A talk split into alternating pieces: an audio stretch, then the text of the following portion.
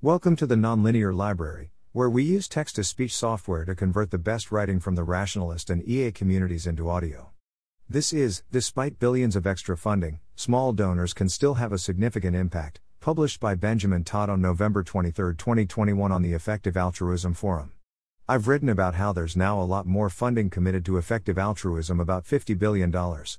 It's natural to think this means small donors can no longer have much impact, and I've seen several cases of people saying they're not sure whether their donations will do any good, because all the opportunities are being taken by large donors.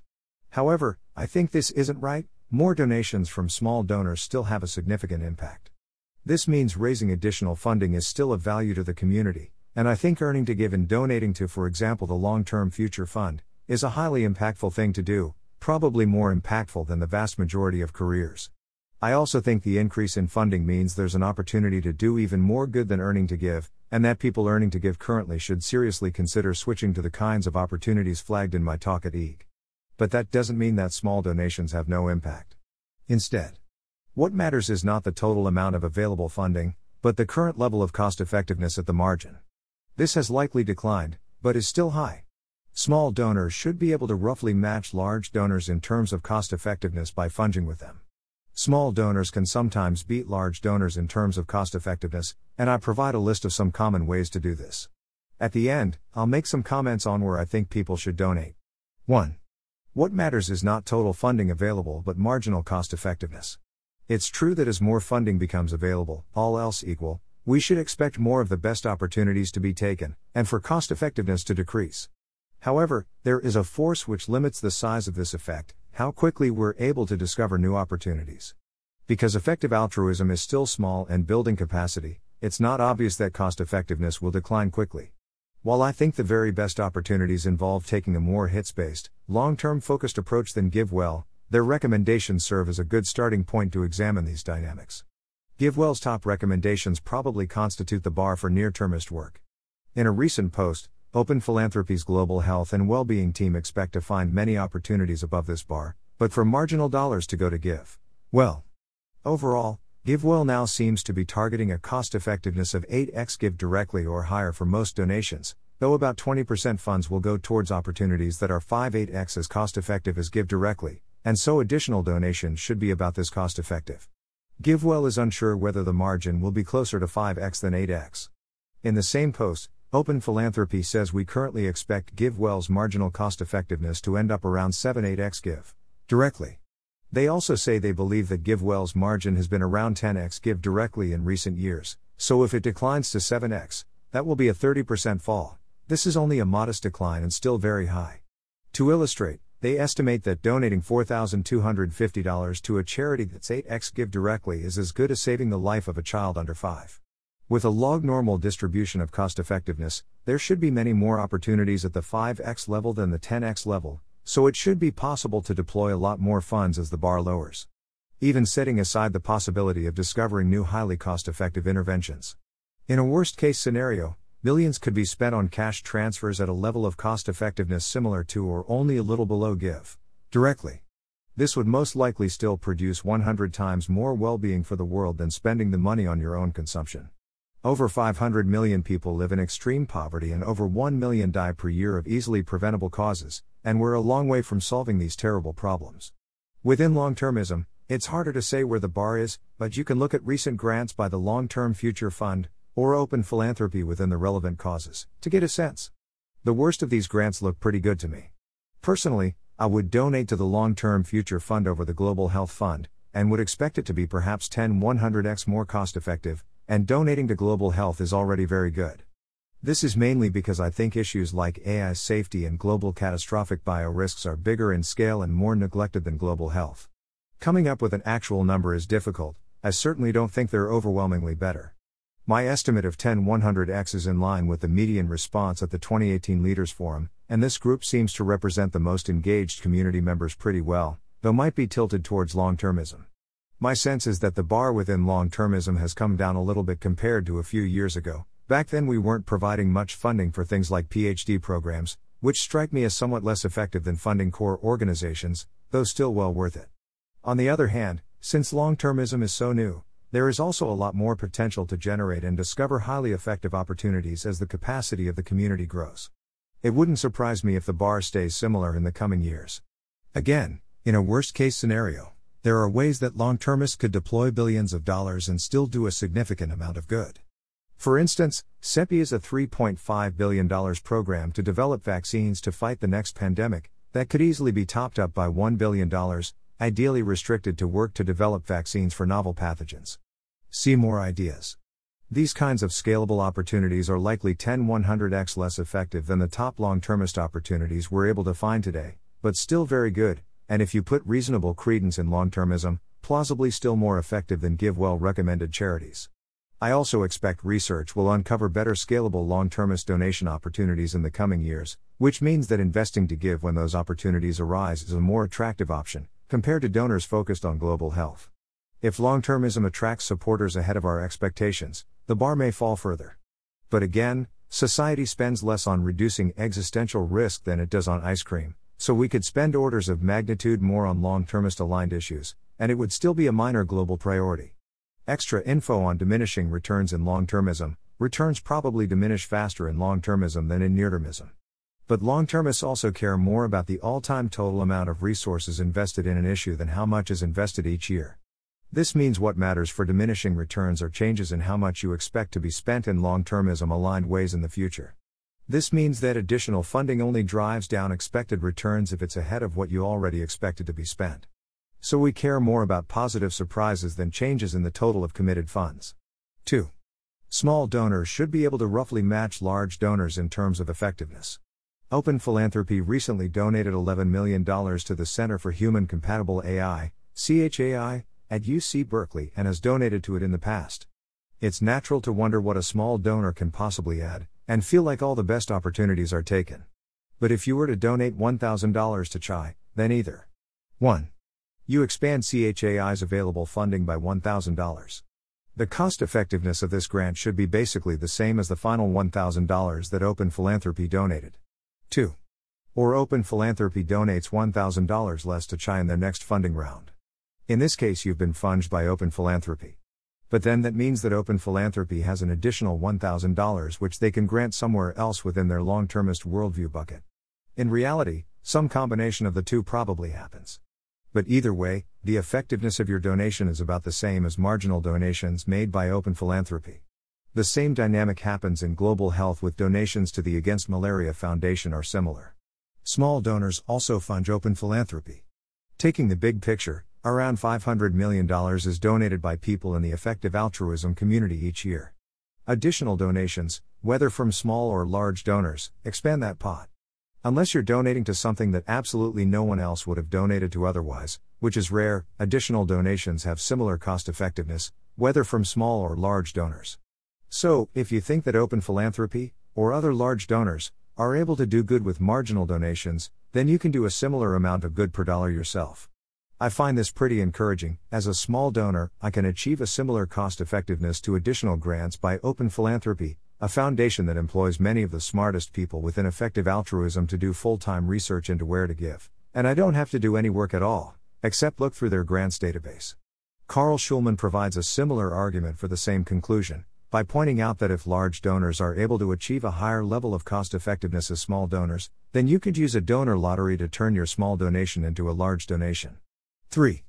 Small donors can sometimes beat large donors in terms of cost effectiveness. By focusing on grants that are harder for large donors to find, you might be able to be even more effective. The ideal funding ecosystem would probably include a significant number of angel donors, aiming to source opportunities that can later be scaled up by VC donors like Open Philanthropy or the new FTX Foundation. Here are some categories that are hard for large donors to take right now. Some organizations can't accept large grants from foundations. For instance, many political campaigns can't accept more than $5,000 per donor, and even if they could, it would be seen as a negative. Support from lots of small donors is better validation that there's support for the idea. Guarding Against Pandemics was a recent example of a campaign like this that needed to raise lots of small donations. Similarly, giving to political candidates may be an outstanding opportunity for small donors. Support people you know. The grant makers at large foundations can only maintain a limited number of relationships, but a big part of making a good grant is choosing the right people to support. You might know people that large grant makers don't know, and if you trust them, you could provide a small grant to help them make a career change, go to graduate school, help them buy extra time, reduce stress, pay for therapy, or try out a startup nonprofit. As a U.S. individual, you can make a gift tax free, unless you hit the lifetime gift tax exemption of $12 million. UK individuals can also make gifts tax free, unless you die within seven years of making the gift, in which case it's subject to inheritance tax. Or if you don't have enough funding yourself, you can recommend that EA funds support them. An example of people focused grant making with relatively small grants is emergent ventures. A special case, maybe there are ways to spend money to make yourself a lot more effective in the future? The returns to investments in your career capital or productivity can be pretty high, for example, going to graduate school, getting therapy, moving closer to work to save 30 minutes of commute each day, having more savings so you're less worried and would find it easier to change career, etc. While you might be able to get a grant to cover some of these things, it's often a lot easier to pay for them yourself. As the ratio of funding to people goes up, the value of your time goes up, making more of these opportunities worthwhile purely from the perspective of your impact. If you're worried about deluding yourself, a reasonable worry to have, ask whether you do the same for a friend, or ask another person to cross check your decisions. Smaller grants. The community currently seems short of big grantmakers, which means they're probably not catching every good opportunity, especially opportunities that can't absorb much funding and or are near the current funding bar, and so aren't worth a large grantmaker investigating. This creates an opportunity for smaller donors to specialize in these smaller grants that are more likely to be missed. That's not to say this is easy, many of these small grants are considered by the big funders, but it at least provides an opportunity to find great opportunities. Other gaps not being covered by existing grant makers. An especially clear gap is that there are no grant makers who specialize in most of the new potential cause areas we list here. If you're a smaller donor who also has a significant amount of time for research, then trying to pioneer a new problem area could be a way to significantly increase the cost effectiveness of your donations. If you don't have time to do this research now, you could invest to give and do more research in the future. Edit, participate in matching campaigns, or make use of employer donation matches. See comment below. It's also not healthy for an organization to depend 100% on a single foundation for its funding. This means that until we have three plus large foundations covering each organization, small donors play a role in diversifying the funding base of large organizations. Though note that you're only providing this benefit if your grant-making process is independent from the large donors.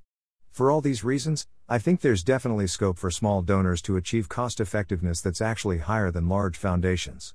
Other benefits of small donors to the community.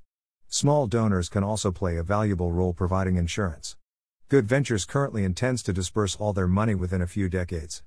If the FTX Foundation takes a similar route, and EA turns out to be a fad that doesn't keep attracting new large donors, then there's a possibility that EA or long termism have much less money in the future.